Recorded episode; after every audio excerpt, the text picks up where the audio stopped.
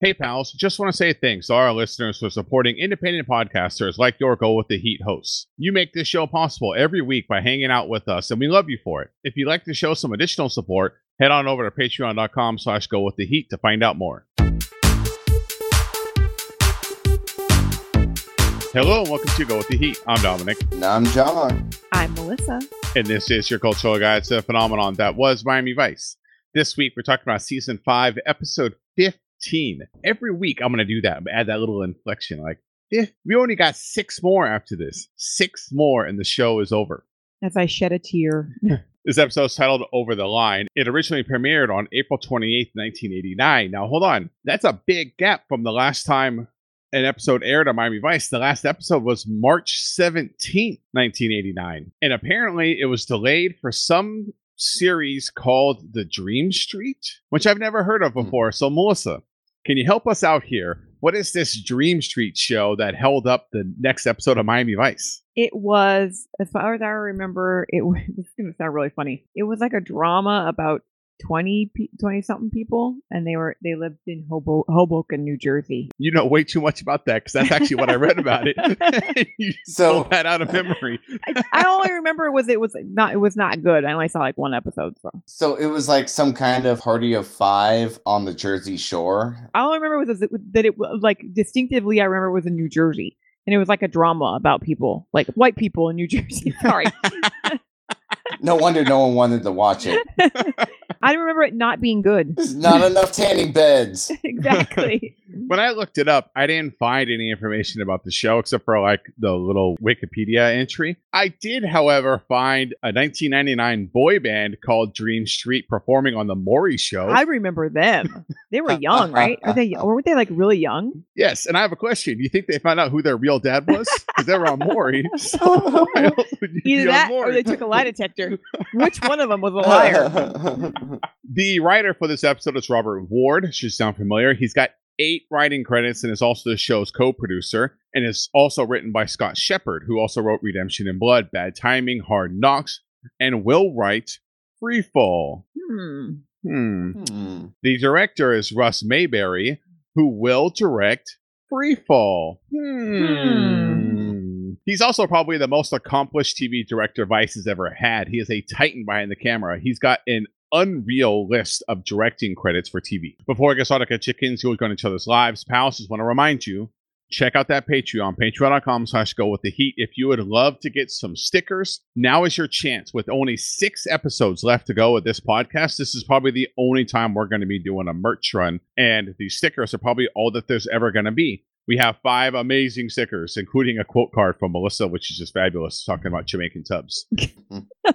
You got to get in on it. All you have to do, go to patreon.com/gowiththeheat, pledge $1. That's it. $1. On February 1st, Patreon will run your card. They'll give us that $1, and then we will send you those stickers. That's it. For $1, you get them. I'd be happy to send them out to anyone who just pledges $1. We're not even making any money on it. Just pledge $1. We'll send it out. This is the best way to be able to get them out to people. So just go there and pledge $1. If you want to give us more money, I mean, we'll take it. You want to give us $1 million? We'll take $1 million. I mean, whatever you want to do. I can't tell you what to do with your money. I can tell you there's a pledge level where if you match that, we will send you a fake mustache, a business card, and a skinny tie, and you will be our Castillo. So just go check out that Patreon, patreon.com/gowiththeheat. Let's get on and talk about this episode. And my favorite part of this episode is that we actually get an Izzy speaking part, not just mentioning Izzy. Izzy speaking. We get an Izzy episode, and guys, just recently I actually ran across an article mentioning Martin Ferrero, who plays Izzy, and was talking about one of his roles after Vice. As you know, Izzy plays the lawyer that gets eaten at the beginning of Jurassic Park, the original Jurassic Park movie, which is one of the greatest scenes ever, in my opinion. Him sitting on the toilet and getting eaten by the T-Rex. It's one of the most random scenes in a Spielberg movie. I guess him and Jeff Goldblum met early in filming. They were filming in Hawaii, and Izzy, or Martin, Jeff Goldblum about going to Steven Spielberg and talking about switching parts, where basically Jeff Goldblum's character is the one that gets eaten on the toilet.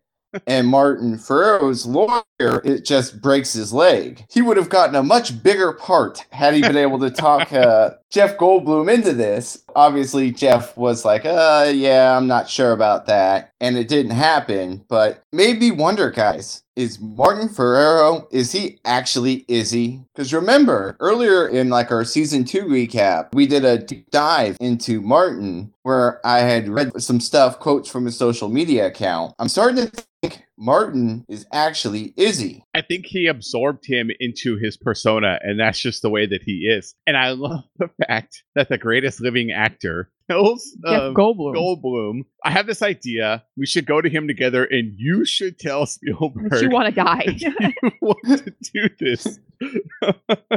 Yes. If you want to read the article, it'll be on the website too for this episode, so you'll be able to go actually read it. It's fantastic. The best part, like I was saying, is that he goes to Spielberg and is like, "You should tell him, that Mr. nominated for Academy Awards." Also, I have some reptile gel that I'd like to sell you. Reptigel. Yes. Well, speaking of the reptile gel, let's get over and talk about this week's episode, because we only have technically two episodes until Freefall aired on NBC. But reminder, that's not the order that we're watching these episodes in. We will watch the lost episodes before Freefall, but this one has a gigantic lead right into Freefall. So let's go break this one down. When we open up, we're at a steakhouse on a very rundown side of town. This is a side of Miami we haven't seen before. Normally, we see like the downtown district that's really run down, but I think it underwent the revitalization project while the show was filming, so that may not exist anymore. Yeah, this one's really bad. Yeah, but it's same thing, just a different day, different part of Miami. Of course, lazy dope dealers are always late. Sonny even complains that the Ding Dong better show up soon because he's getting hungry. I love when he says things like Ding Dong and Bozo. Shows he's really from Florida. The Mark finally shows up and Sonny calls him fat, which is interesting. He's not fat, by the way. No, he's not. I mean, he's hairy. No. He's got that going for him. Yeah, I mean, he's hairy, but he's fat. And there is something else that would gigantically stand out about him, being that he is bald with a ponytail. Like, yes, exactly.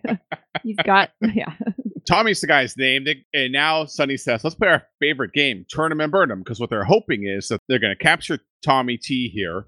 And he's going to give up who his contact is that he's getting the drugs from. Inside. And always important, they're not going to wait for backup.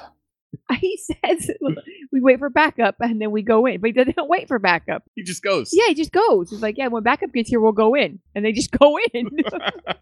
Inside, a couple of the ugliest people who have ever lived are making this deal. Tommy T and Mano. Why is Mano not wearing a shirt? I don't know. This is a very casual deal going on here. Why did they bring their girlfriend? Is this like a double date? I don't know. Mano acts weird the whole entire time. He's like, so what are we doing? Can I have some of that? Outside, the deal starts stalking around to get in position, and then a very nice ice cream truck comes pulling up. And his name's Dr. Dingy, who that's what I'm going to call him for the rest of the episode. He is forever Dr. Dingy. Says the cops are on their way. He's got a real catchy song that goes along with it. I can't actually sing it back, but he's got a real catchy song. Oh my God. I literally laughed out loud because he's driving down the street in an ice cream truck and he just breaks out into a poem about how the police are outside. It is the greatest way to ruin a bust, and obviously ends with everyone running away. Yeah, they're not able to catch anyone. Tubbs jump on top of Mr. Dingy's ice cream truck, or Dr. Dingy. Sorry, he went to 4 years of medical ice cream school, not to be called Mr. Dingy. Also, close call there. You just think we're going to say he just jumped on Dr. Dingy and not add the ice cream truck part. But Dr. Dingy is able to get away. Tubbs can't hold on. And then at the end, Sonny comes running up and picks up Tubbs off the ground. And Tubbs is like, I didn't even get a chance to order ice cream. Zing! I feel like the motivation of a fudge stickle would have worked for Stan. Like if Stan was there, he would have caught him. One of those Teenage Mutant Ninja Turtle ice creams with the bubblegum eyes. Tweety Birds. The Tweety Birds with the bubblegum eyes. Mm-hmm. So I'm going to stop here for a second because this is going to set the whole tone for me for the rest of the episode, is that this episode felt like a season 2 episode. Yes, it did. We opened up. It's very serious. They're going to do this bust. There's a big time drug deal that's happening. Mono says to Tommy that he's got bigger things that are going on. He wants to get this deal done, but there's other bigger things that are happening. Also, as we find out later, this might be a deal for their little vigilante group and not actually a sale for Reggie, who we're going to meet later. This may have just been a fundraising deal for them. But then also, it was funny. There was moments where the show didn't take itself so seriously, which is when this is classic Vice. This is like as good as the show ever was. And I just want to ask you guys real quick. Do you think, had they waited for backup, do you think they would have caught at least the ice cream man, if not both people? I think they would have caught people. They would have caught them all, right? Yeah. Because the car barely gets away from Sonny, and then the ice cream truck barely gets away from Tubbs. If they had police out there, Dr. Dingy wouldn't even be able to drive down the road. Yeah, episode over. I'm a little disappointed that Tubbs couldn't take Dr. Dingy. Just saying. It's an ice cream truck. You can't even hold on to it, Tubbs. I've seen 4-year-olds hang on better than exactly. And then we go to the opening credits. Before we move on, this is our chance to check in with this week's guest stars. John, we're getting to the end of not only season 5, but the end of the show. Budget's got to be getting thin. So I'm not holding my breath for what we got for guest stars this week. Yeah, unfortunately, like they're experiencing at the precinct in Vice, the show is also experiencing budget cuts, apparently. No real high-profile guest stars. We've got one guy that stands out. So real quick, I want to give a shout-out to Kevin Quigley, who plays the geek in this episode, because he also played Willie in Baseballs of Death. Oh, another return guest star. Another return. If you had to pick one, Tomas Arana is definitely the big guest star in the episode. Born in Auburn, grew up in San Francisco, and then after college, moved to New York while doing off-Broadway shows and getting into acting. He would leave New York, hitchhike through Europe, settle in Naples, and work at this famous art gallery where he would work with artists like Andy Warhol. Andy Warhol actually painted him. He owns that portrait. He became like a super successful actor. He's just not a big name. In Europe, he starred in over like 30 films. Even in American films, he's been in some really big movies. He was in The Hunt for Red October. Bodyguard, he played the would-be killer. He was in Tombstone. He was in L.A. Confidential, Gladiator, The Bourne Supremacy, The Dark Knight Rises. He was even in Guardians of the Galaxy as one of the Kree ambassadors. Damn. The last point, I'll drive home, that I believe he is a legitimate star is like when you look through his... Now, most of his TV credits are just an episode here, an episode there, but he was also in an episode of Crossing Jordan. He's big time. Swish.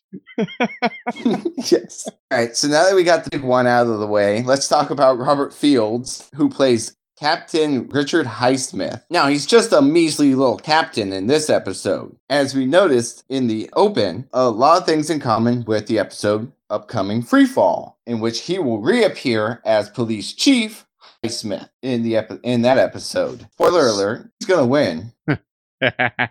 Also, so I have to piece together like how this episode ends and that this actor reappears as police chief and that also the writer and the director are coming back for Freefall. There's a lot of stuff falling into place here. Robert Fields, his first role ever, was opposite Steve McQueen in the 1958 horror sci-fi classic The Blob. Oh, wow. Oh, yeah, that is him. That's him. See? I knew once I read the first one, you would recognize, like, if you've seen the 58 Blob. So, and I guess he was buddies with Steve McQueen. His resume beyond that, not as impressive, but still some very interesting movies. He played a character named... Yeah, he played a character named Joel in the 1969 film They Shoot Horses, Don't They? Asshole. He was also in the 1965 movie Frankenstein Meets the Space Monster. Well, that sounds like a gem. He was in the original 1975 Stepford Wives, so I'll give him that. But he was also in 1977, he was in the movie called Looking for Mr. Goodbar, which I can only imagine is about a candy bar. I just immediately went to the episode of The Simpsons where they get the Venus gummy to Milo. And when they first walk onto the floor of the Candy Expo, there's a page from Mr. Goodbar. Deep cut. Email the show, gowiththeat@gmail.com if you got that joke. Yes. Probably his most notable role outside Blob is playing Daniel in the 1987 movie Anna. That's a movie. It is. I don't know. It's Wikipedia thought it was big. Whoever wrote that likes the movie. I'm going to start doing that. Like, he's best known for his role in, and then by the most obscure movie. This is what he's most known for. Go in there and change, like, Malcolm McDowell's Wikipedia page to not be, like, A Clockwork Orange. It would be, like, some random basketball. Random move. Okay, and that brings us to our last star in the episode. Our next guest star is Anthony Burrell, who plays Johnny. And he is both a film and stage actor, writer, and a musician. Let's start off with something that you guys might know him from. He played Vinny in the 1985 horror flick Friday the 13th, number 5, A New Beginning. Dang, we only went to 4. We missed 5. Okay.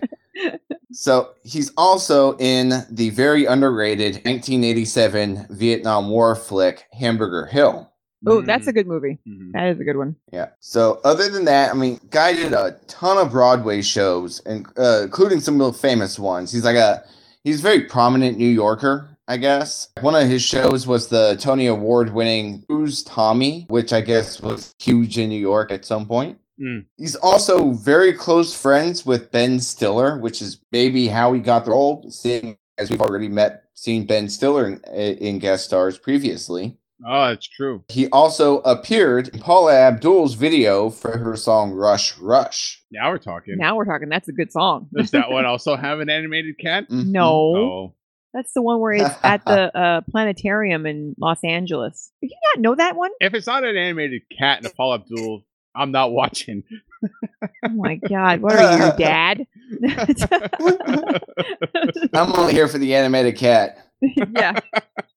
So some other movies that you might know him from. He was in 90s blockbuster Girlfriend from Hell. That's a thing. The huge TV movie Sinatra in 92. And the very popular Kiss Me Guido in 97.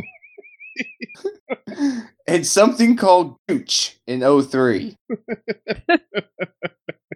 Literally spelled C-H-O-C-H. Chooch. And then, of course, your standard TV appearances in Law & Order and Law & Order SVU. When we come back from the opening credits, we're at this hotel, like a restaurant inside of a hotel, and Castillo is meeting with Richard Highsmith. I'm just going to call him Dickie for the rest of the episode, who says that the Vice Department is fat. It's spending too much money. It's got too many people. I mean, I think you could point, if the budget is too high, you could probably point it all at one man. But I mean, not really. No more money, not going to increase the budget. That'll increase the motivation of the police officers on the force. He does not know Sonny, does he? Oh, man. And his pitch gets even better, because not only does he say, like, so we're going to cut all of your budget. Also, all you guys need to go out and write a speeding ticket for every now and then. No one works behind a desk anymore. No desk jobs. So that means, John, our dream might come true. Trudy might become a real police officer. They'll let her out of the office and let her go do stuff. Yay! Hey, she was in this one. She got to take some guys to a room for later on and hold them there at the end. Castillo really doesn't care what Dickie's trying to sell here either. It's just, we're at war and we need money, not PR. And Dickie is not happy about that. Mm-mm. No, and that takes us into now... We jump to the next scene where Castillo's relaying all this info to the Vice Squad. And guys, immediately in the beginning of the episode, I was immediately distracted by the gigantic Goldberg Steve Austin looking dude with a cigar. When did he join the force? And how come we haven't seen him in an episode? That was like they pulled people out of the woodwork. It was like, none of these people have ever been in this building before. Also, why were there so many people there at that meeting? There's not that many people that work there. I didn't realize their unit was that big. Like, where did all these people come from? How come they can't help out as backup on the Mr. Dingy or Dr. Dingy bust? I'm starting to think that he's got a point about these people just getting too much money to work there. Those people don't do squat in the station. Right out from behind your desk. Go on, Steve Austin, or arrest someone. Yeah, exactly. They were reviewing the case, but it really devolves into that argument, especially between Sonny and Castillo. Now, Castillo's not necessarily arguing with Sonny. He sees his point that they're barely making it work as it is, and having more budget cuts isn't going to make things any better. But Castillo says, you got a job to do, so go do it. I mean, you know, yeah. Sonny could give up his yacht he lives on. That's what I was going to say. Like, Sonny's sitting there grandstanding and talking tough, but pretty tough for a rich guy. I mean, you got to go home to your yacht and your mansion. Yeah, Tubbs has got to go sleep in his car. He doesn't even have a place to live. I mean, Stan's got a gambling problem. Yeah, and he's got a crappy apartment, too. See that shirt he was wearing with all the numbers on it? He didn't even know. His wardrobe has gone downhill since he started gambling.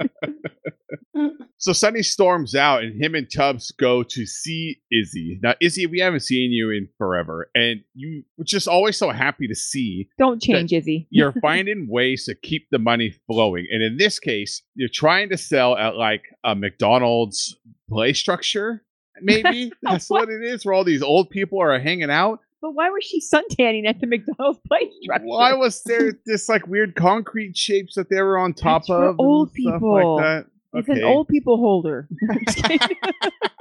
And he's trying to sell them. I don't know, but there's so much amazing with this scene. I mean, he starts out telling her he's going to rescue her with his amazing reptile gel aging cream that's been around for 5,000 years. He sells her by telling her, have you ever seen a sunburnt snake? And then even when Tubbs and Crockett approach and try and cock block his deal, he's like, they're silent partners from Tampa. And then when they pull him away, they're asking what it is, certain reptile fluids. Like, there's so much to unpack here. What reptile fluids are we talking about? Semen. Where is he getting these reptiles? Everyone knows all the nutrients is in the reptile semen. I'm just kidding. Is this the pitch that he used on Goldblum? Yes. Trust me. This is what I'm talking about. Season 2 Vice. You have this little interlude of something funny happening before something serious happens, right? That was the theme that we did in season 2 and 3. Yeah. That was something that we always pointed out. Mm-hmm. Here's something silly that happened. Now it's time for something serious. Is he being silly? We're going to go to serious. And what's happening here is that the duo want to know, who is Dr. Dinky? And Izzy says, I don't know. I can tell you that there's this other guy named Reginald Hawkins. And he also works with Dr. Dinky, but no one knows who Dr. Dinky is. He's just this thing on the street. By the way, to recap, we have the T-Man, Dr. Dinky, and now Reginald, which we are looking for. Reginald sounds like that's too regal to be into drugs and... The underbelly. Well, Tubbs recognized him. So, oh, that's someone from New York. Oh, I have questions, though, because when we run into Reginald, Reginald looks awfully young. Tubbs does not. So, how did they run in the same circles? Yeah, when was the last time he was working robbery in New York? Like 10 years ago? Yeah, that's what I'm saying. Like, how long he's been here for at least 5 years, right? 5 years ago, that guy would have been like 18 or something. He's young. So Reginald just killing it at the smuggling game at 13. Exactly. So the duo run off to go see Reggie, and they're going to pitch it as Copper and Burnett, and that they have a deal. And I think what it is that they need someone to smuggle their stuff for them, right? They're looking for someone to move it for them. And they just walk right up to dinner, sit down, and make the pitch right there. And of course, Reggie's like, hi, stranger. You want me to do what illegal thing for you? He didn't go for it. Yeah. It is just the weirdest way. How many criminals just let strangers walk up to them and request them do criminal things? Like, that does this. Don't you have to know a guy to know a guy? You can't. Not if it's like a public space. He just walks right up and says, "So you like drugs, huh?" I got lots of drugs. How is the Burnett and Cooper aliases still working? They're not. That's the problem. As you can tell later on in the scene, he's like, "No, I don't want to do anything for you." Because it's real obvious that when Reggie hears these Cooper and Burnett's pitch, he steps aside for just a minute to talk to his partner, who we all recognize immediately as Dr. Dingy. He's the one that was driving the ice cream truck. And so then when he comes back after talking to Dingy, says, I don't want to do anything with you. Get out of here. I should kill you because you did some bad business with one of my friends. And that's what the duo talk about out on the street. That we recognized him as Dinky. He recognized us as cops, but he didn't rat us out as cops. So what's the deal with that? But before they get they leave the restaurant, they get hustled into two separate cars. 50 dudes in cheap suits is the... There's just so many dudes. Why do they need so many people to come wrangle them? It's about the whole squad, John. They just left the club. Get the whole squad. I was going to say, it's like a bad version of that Robert Plant song where he's got the girls wearing the tuxedo fancy. The cheap version of that. Same suit. They barely fit the two cars. Like it was like a van load, a bus load of guys in cheap suits come to get you. So now they're going to get whisked away to go meet with this man named Stevens, as the subtitles give away. And Stevens is going to make this pitch to them. No, not Stevens, because we find out later that it's not Stevens that does the speech here. In the shadows, he's got light behind him, very ominous looking. Damn you, closed captioning. Lying to me. Great bright light coming from behind him, standing the whole time with his hands on his hips. Duo are sitting in two chairs, and Sonny's immediately like, who the hell are you? And he goes on to tell them about, we're not criminals. We are tired of criminals getting back on the street. Here's a short slideshow of all the people that have gotten off because the criminal justice system is so bad. This is the most dramatic sales pitch that's ever been done. Oh yeah, so it's some kind of cop secret society, and so like I'm already on the fence about whether or not Tubbs and Crockett are about to get paddled. And then they move on to the slideshow, which was very well presented. They must practice this a lot. But, dude, do you hear the stuff these criminals that they're talking about? Every guy is getting worse. This is Bob Smith. He raped 21 babies and murdered 70 people. And he's off on a technicality. Like, Jesus! He kicked 52 all kids. I learned from the slideshow is that Miami cops are terrible at their job. Yeah, I thought that too. I'm like, this is not a glowing review for you guys. Clearly, you failed at arresting these people. And then at the end of the slideshow, like his sales pitch is, we've gotten pretty lucky and people like us. Okay, but what happens if you say no? Like, they just let you go.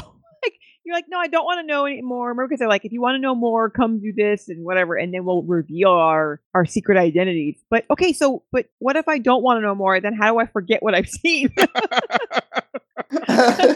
It was really weird. I mean, you're not going to go home and talk about that together. You and Tubbs be like, I don't know. What was with that guy in the shadows? I feel like I understand. His hands on his hips the whole time. His hands were on his hips the entire time he was talking. Like, what are you trying to prove? And Sonny's not buying it. I feel like the pitch is appropriate for them to pitch Sonny because I feel like Crockett kind of fits like being the leader of a vigilante group of cops, at least in reputation. Being a murderer and all.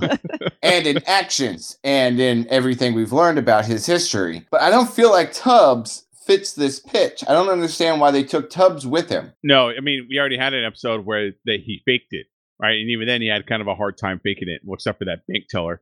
She didn't stand a chance. Yeah, and this episode, he's the weak link, right? Because he's not believable.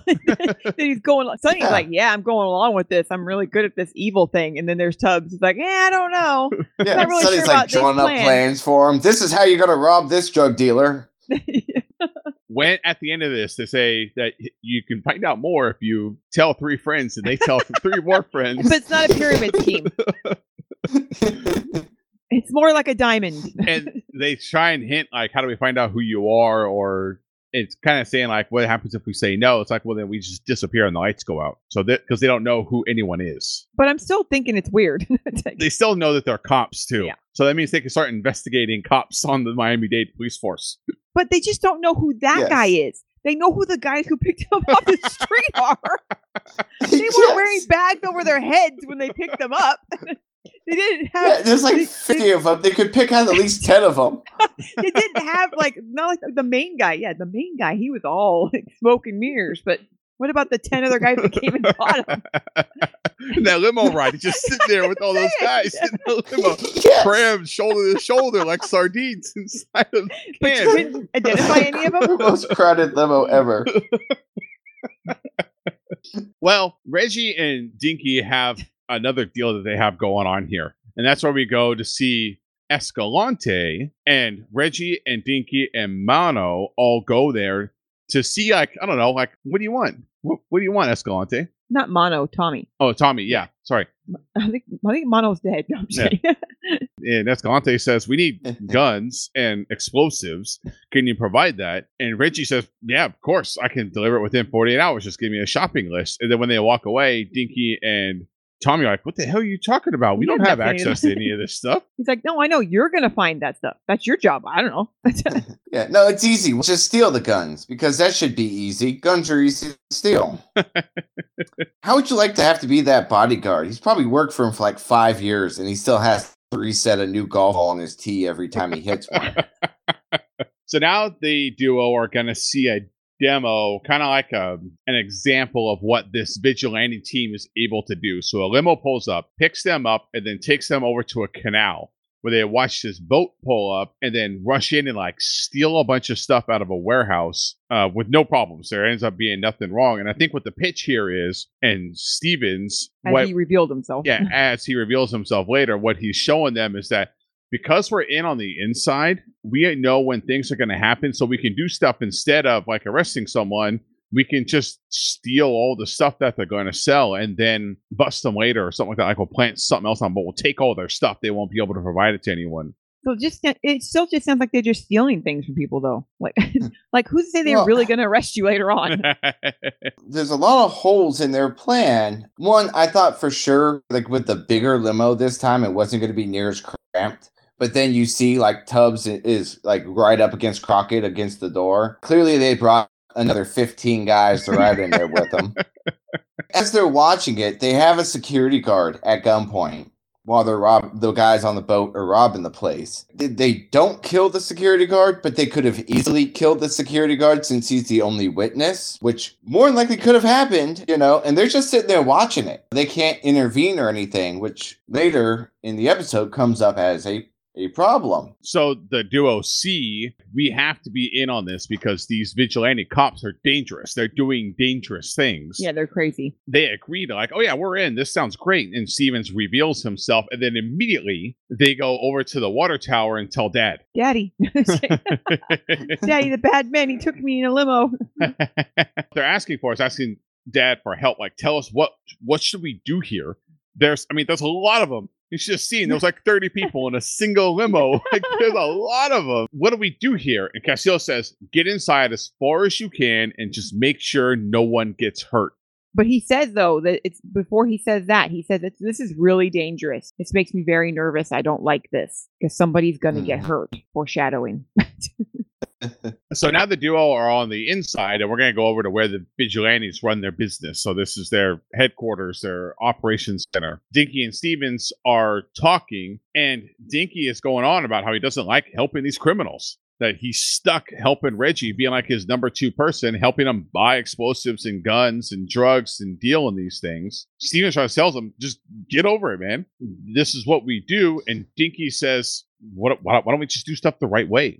It's not too late to just book them. This is where we learn that Dinky is Johnny, and this is where I start to suspect that things aren't going to end well for Johnny. Crockett, he's really trying to sell he belongs there, so he feeds Johnny a bunch of bull. I'm sorry, it's probably true. He tells him about how 11 innocent people got killed because of this guy, and that included a 3-year-old and some stuff about some death squads in South America, but no one cares about them. Also, all those people in the Everglades. Oh, those people deserve it. That's what you get living in that crap town. We see that Crockett's being a real team player. Johnny's not completely buying it, or Dinky, or Dr. Dinky, or Dr. Johnny Dinky. We said it at the same time. He goes outside and he's talking to Tubbs. Tubbs, he's not as much of a team player. He's trying to fake it.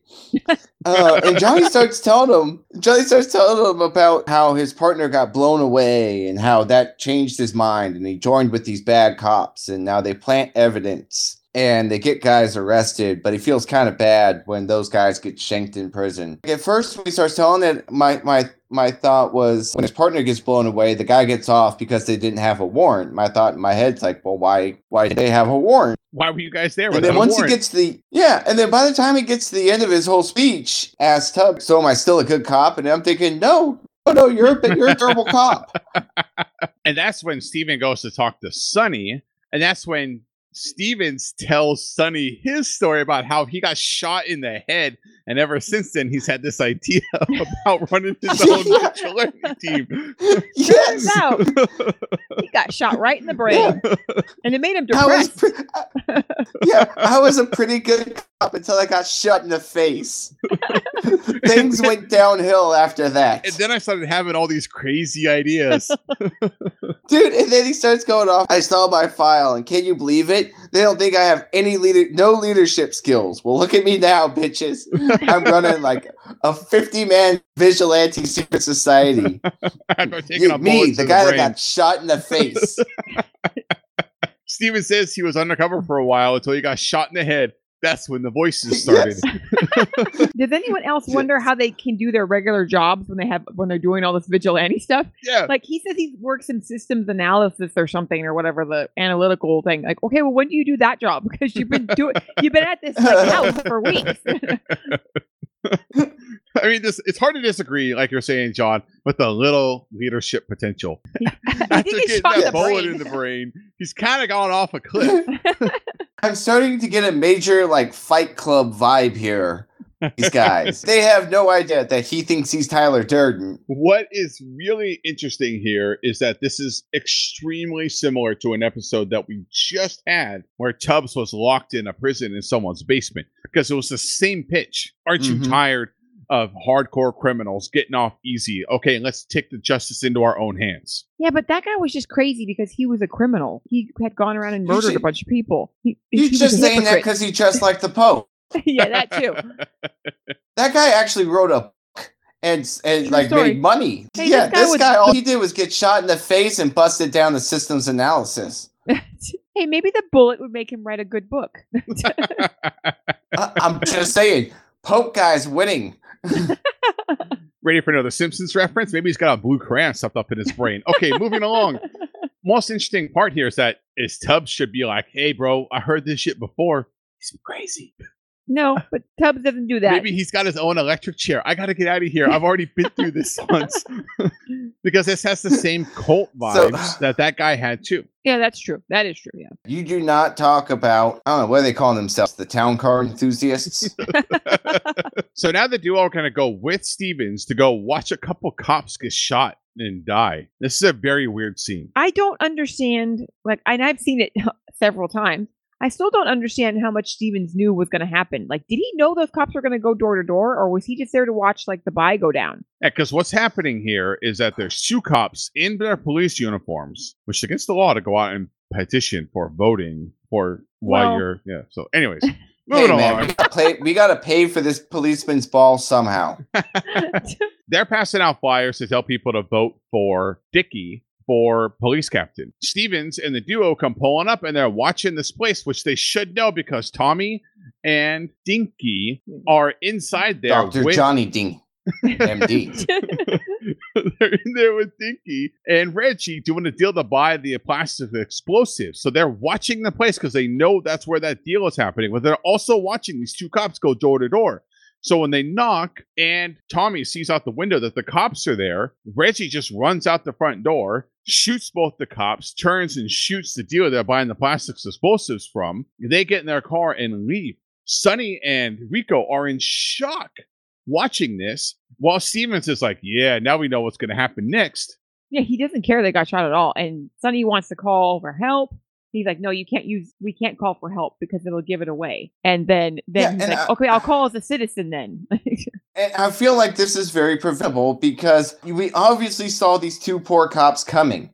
they were going door to door. So they could have caught them down the street somewhere and said, hey guys, we're doing a sting down here or something. No one knows. No one's going to check with their department heads. I just don't see why they just had to sit back and watch it when they, like, you had to know this was going to happen. They're inside buying plastic explosives and you're just watching these cops knock on the door. Also, what does Stevens need the information he gets out of this where he knows that they have the plastic explosives? Now, why does he need to know that? He's got two people embedded in the gang. He can, he'll know immediately when that happens, and he'll be able to know, like, okay, now that means that the deal is happening tonight.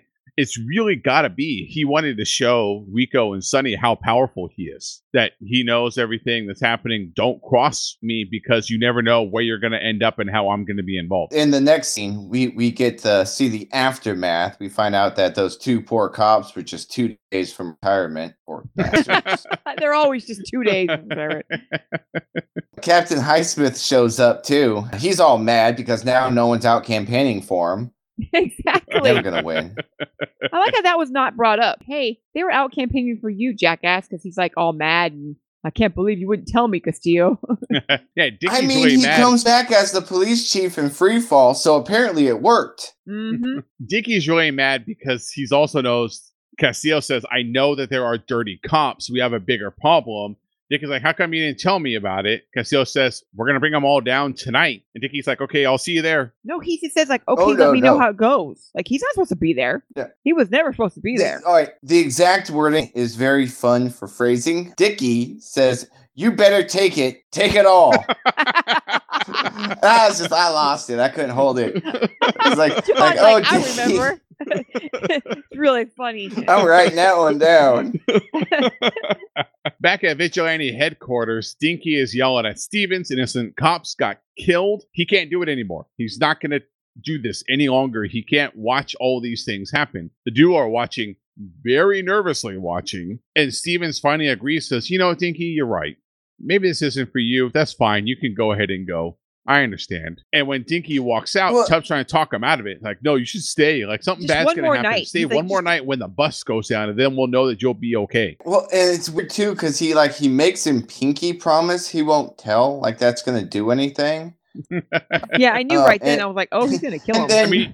Yeah, and there's like, okay, this is going to go bad for Johnny. Dr. Johnny Dinky drives off, and Steven, you know, he goes into this tirade about how they need to recruit better as a van chases Dr. Johnny as he drives away.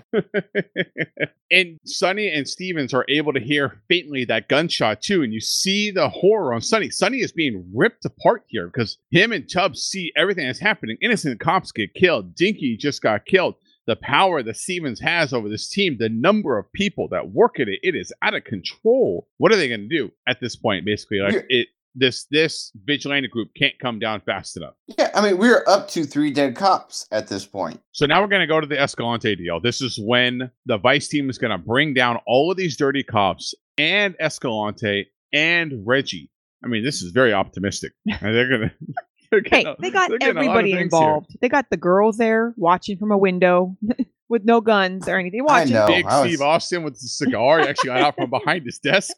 All of the groups are setting up in their different spots. So, like, we get to see, like, the drug guy and all of his guards walking the tower and the property and stuff. And then we see, like, Castillo and the girls and all the cops hiding around all the corners. And then we see Tubbs and Crockett with, like, 12 or 15 of the dirty cops, the guys in the cheap suits that keep hustling and bustling them all over the place. And they're, like, hiding in the bushes like they're going to jump out and grab them. And this is my favorite. So then...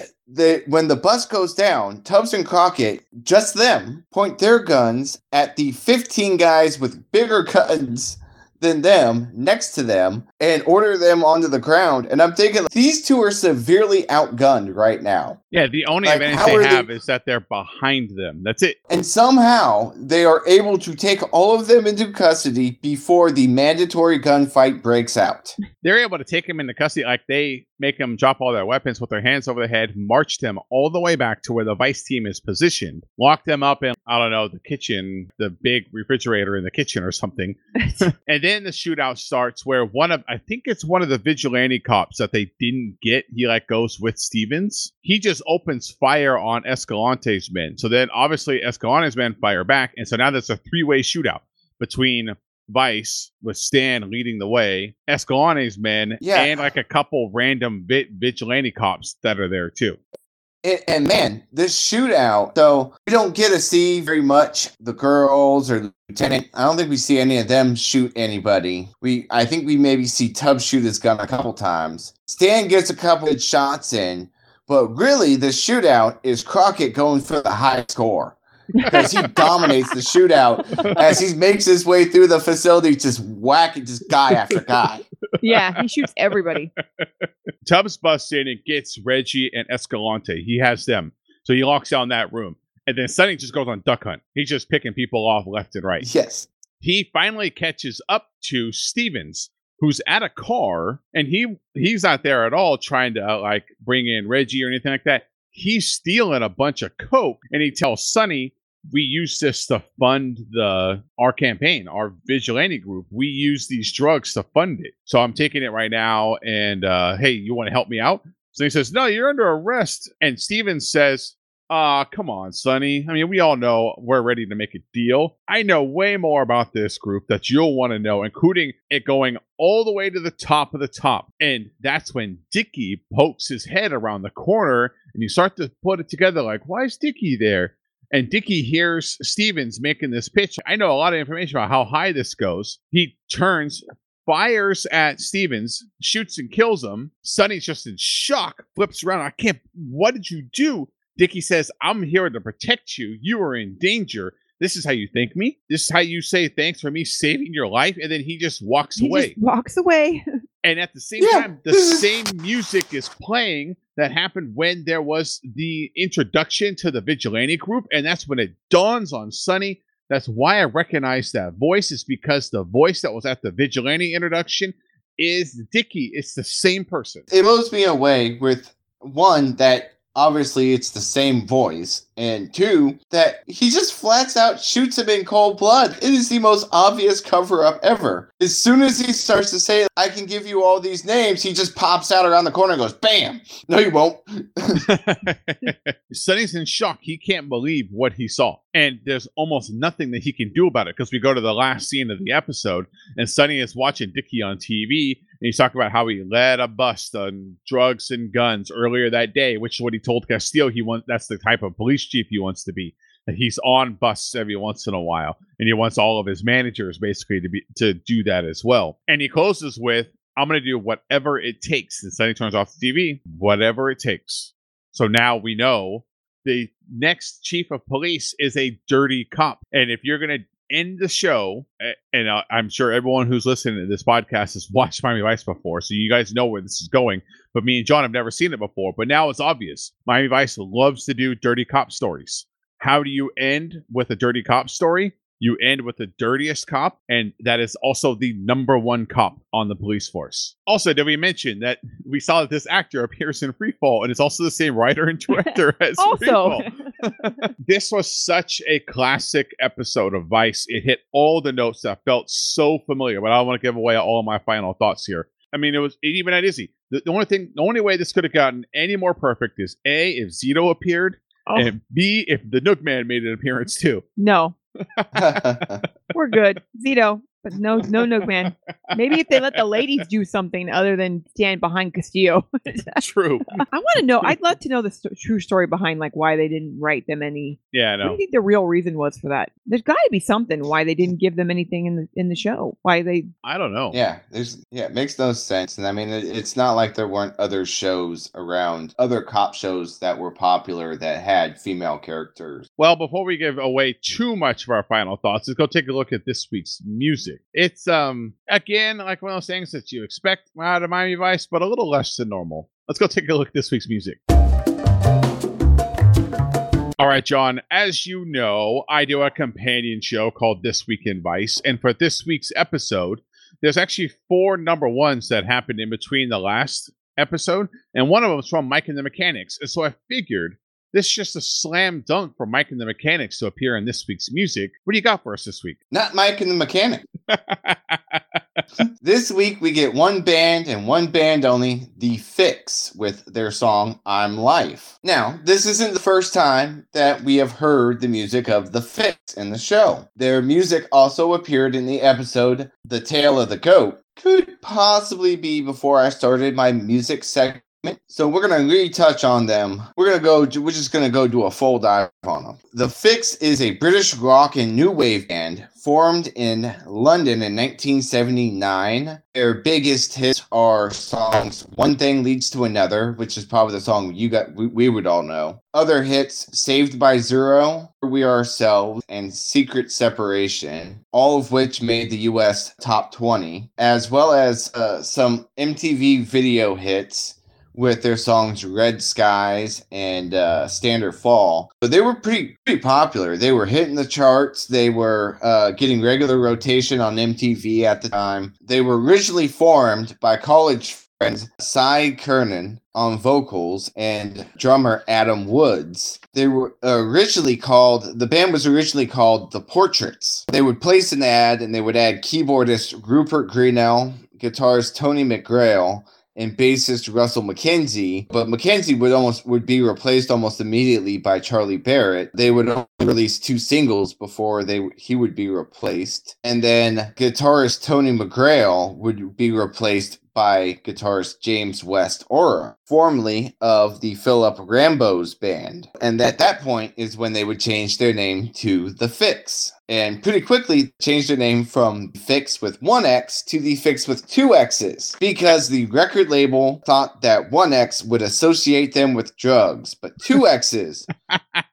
Two X's, not associate them with drugs. The difference maker. So their MCA-RCA period was from 82 to 91. They saw a ton of success in the United States and Canada, but they also went through bassists like Spinal Tap went through drummers.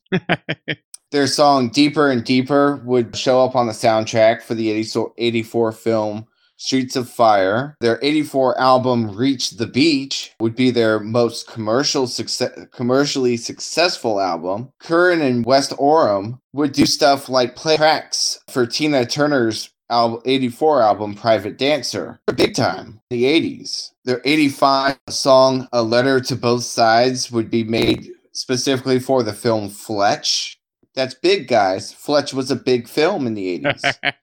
Number one during this time period was also the sequel, Fletch Lives, one of the more unnecessary sequels of the 80s. That was after Fletch Lives that people were like, okay, we've kind of had enough of Chevy Chase. They would release four more albums throughout the 80s into the 90s with a ton of success. By 92, they were pretty established. They would actually move, this would be their post-major label era. They released with a bunch of different other smaller record labels, and as we know, they would consistently replace their bassists. In 94, bassist Dan K. Brown would leave the band, and they would replace him. Instead, they would just use session musicians, and then Chris Date, who was in the band, I believe, as the guitarist, would also play bass on most recordings, and during some of the live shows from 95 to the early 2000s. Yeah, they were like, screw it. We're done auditioning bassists. We're just going to hire a guy for every city. During this era in the early 2000s that they would cover Nancy Sinatra's These Boots Are Made for Walking for the cover album When Pigs Fly, which actually that was a pretty big album. And then in 2003, they would bring in Gary Tibbs, formerly of bands The Roxy Music, The Vibrators, and Adam and the Ants. And Tibbs would play bass for their 9th studio album, Want That Life. Then in 2008, Dan K. Brown would return, which would bring together one of the original lineups, or basically back to their pre-90s lineups. As a celebration for their 25th year as a band, they would release a double anthology, and in 2012, release their 10th studio album with the classic lineup in place. The album known as Beautiful Friction. So, and I guess they still regularly tour all the way around, all around the world. So, like, the Fixx is still out there doing it, man. Still making the dream happen. I hear they're big in Australia. And there's your music. Everybody go out and look up the Vibrators. I don't know. I'm starting to hearing all these bands, starting to feel like I have a shot at making bass. Okay, well, let's go give our final thoughts on this episode. I'm interested to see where everyone stands because I've kind of planted my flag as I do throughout the breakdown. I'm interested to see where everyone else is at. Let's go give our final thoughts on this one. Melissa, what are your final thoughts on this episode? Set our baseline here. Someone who knows what's coming in the future. What are your thoughts on this episode? I love this episode. It's a great episode. Like you said, it goes back to the original Vice we all love so much. They try to pull it in at the end to give you a little bit of nostalgia, I think, of what's going to happen. I don't like what it sets up, I will say, for the future, but I do like this episode. I think the only thing that always throws me off is that I said several times is that I think Tubbs looks like he's way younger. Has he aging backwards in this episode? He looks so young. It's got the funny part. It's got Izzy. How could you not love it? It's got Izzy. I know it's the crooked cop or the vigilante cop story, which we've had several of those, but it's still, I think they did a good job and they did it in a different way and they made it so that it stands out as far as all those other stories go. I mean, we did laugh at the secret society in the darkness when they gave their PowerPoint, but other than that, I think it's a good episode and you're going to see that it's all going to tie together. It's just one big step towards the end. John, what are your final thoughts? I really liked it. I thought you hit it on the head with it being very... and I think that's been a trend in these last few episodes. This isn't the first episode that we've said feels more like season 2, season 3. And I thought it was a good episode all the way through. We even got a little more visual participation from the rest of the squad. We even met people in the squad we didn't even know. But, they were at least present during times of the episode. They may not have been talking, but they were there. Like Cigar Man. So, yeah. Ultimately, it was a good episode. Wish the music and guest stars were a little bit better for my segments, but, you know, that's here and there. I get it. We're getting towards the end, toning it down. This is a good episode. It's a good story arc. It's one of the better Dirty Cop episodes that we've been given. And we get Izzy. So, I mean, what's not to like? Throughout this episode, I kept thinking like, hey, you know, this all feels really familiar. Like, yeah, okay, it's some Dirty Cops. And okay, we've kind of seen this story before. This is a lot like the episode that we just had where that we had someone who wanted to take justice into their own hands. But this feels so comfortable. Like a car I've ridden in, you know, like the toilet at your house. It just feels comfortable, familiar. And then we got to the end and we saw Dickie there. And I didn't put it together at first. I saw him standing there and then he turns and shoots. And I'm like, that's interesting. Like, it was one of the vigilantes. Oh my God, it's the chief of police. And it just hit me like a ton of brick. And he's going to reappear. And the director and the writer, so for the same episode of Freefall, oh my God, I'm starting to put together like where the direction that this show is going to go in. And it has to be very familiar for the people that were watching it when it came out. So not saying that you know like the director and the writer that they're going to work on the last episode of the season or whatever. But you don't end an episode with a cliffhanger knowing that there's only 2 episodes to go. Obviously, exactly. That cliffhanger is going to be resolved in the next 2 episodes. Yep. So, yes. This hit so many chords for me that just were perfect and showed like why Vice was the best cop show on in the 80s and set the standard for cop shows going forward. It hit all the notes. It was funny. It was self-aware. It was serious when it had to be. It had a surprise twist at the end. Music, okay, yeah, it's not the same as what music was in earlier seasons, but we still had, you know, a very, very popular band as music. And to give Tim Truman some credit, it felt like there was more music in the episode than just one song. Exactly. So this was such a great episode of Vice. It's probably one of the best ones we've had in season 5, especially like for sure one that we've had in a long time. And now I'm getting the opposite effect. Before, I was like, okay, I can't wait to get to the season finale or the series finale. And now I'm like, wait, the show's getting good. Like, can we stretch this out a little bit more? Can we delay this a little bit? Don't worry. You'll change your mind when you watch some of those Loft episodes. You'd be like, maybe they did the right thing by not showing these. I take it all back. Let's go back to be shortened. And that's going to do it for us this week on Go With The Heat. We would love to hear from you. Email us, gowiththeheat@gmail.com. Let us know where you stand on this episode. We definitely want to hear it because, like we're saying, there's so much that leads into Freefall with this episode. We want to hear your thoughts on this episode. Not necessarily what's going to happen in Freefall, but what you think the effects are of this episode and anything that ties into it. Because, as I know, Izzy will come back in Freefall. It is no mistake that Izzy makes a small appearance in this episode. Everything just fits perfectly together. We would love to hear from you. Email us, gowiththeheat@gmail.com. Check out that website, gowiththeheat.com. You can find all the ways to contact us, all the ways to subscribe, all the ways to support us. Support step number 1, go to that Patreon. Sign up. Pledge $1. Get that one. Pay us that $1 on February 1st. We will send you some stickers. I would be happy to send them out before the show comes to an end, knowing that there are people out there that love Go With The Heat, have some of our stickers, threw them on some things, and just extend the life of the show. That could make us so happy if you were to do that. Support step number 2, go to your podcatcher platform of choice. Leave us a review. Give us 5 stars, 4 penguins, 5 triangles, whatever the hell their rating system is. Write a review, but don't write a review about the podcast. No one ever reads those things except for me, apparently. Instead, write in there, what would happen if Dr. Dinky actually survived and continued his ice cream ways? What would Dr. Dinky be doing right now? Support step number 3, email us, gowiththeheat@gmail.com. That's going to do it for us this week. We hope you enjoyed this episode, and we'll see you all next time. Bye, pals.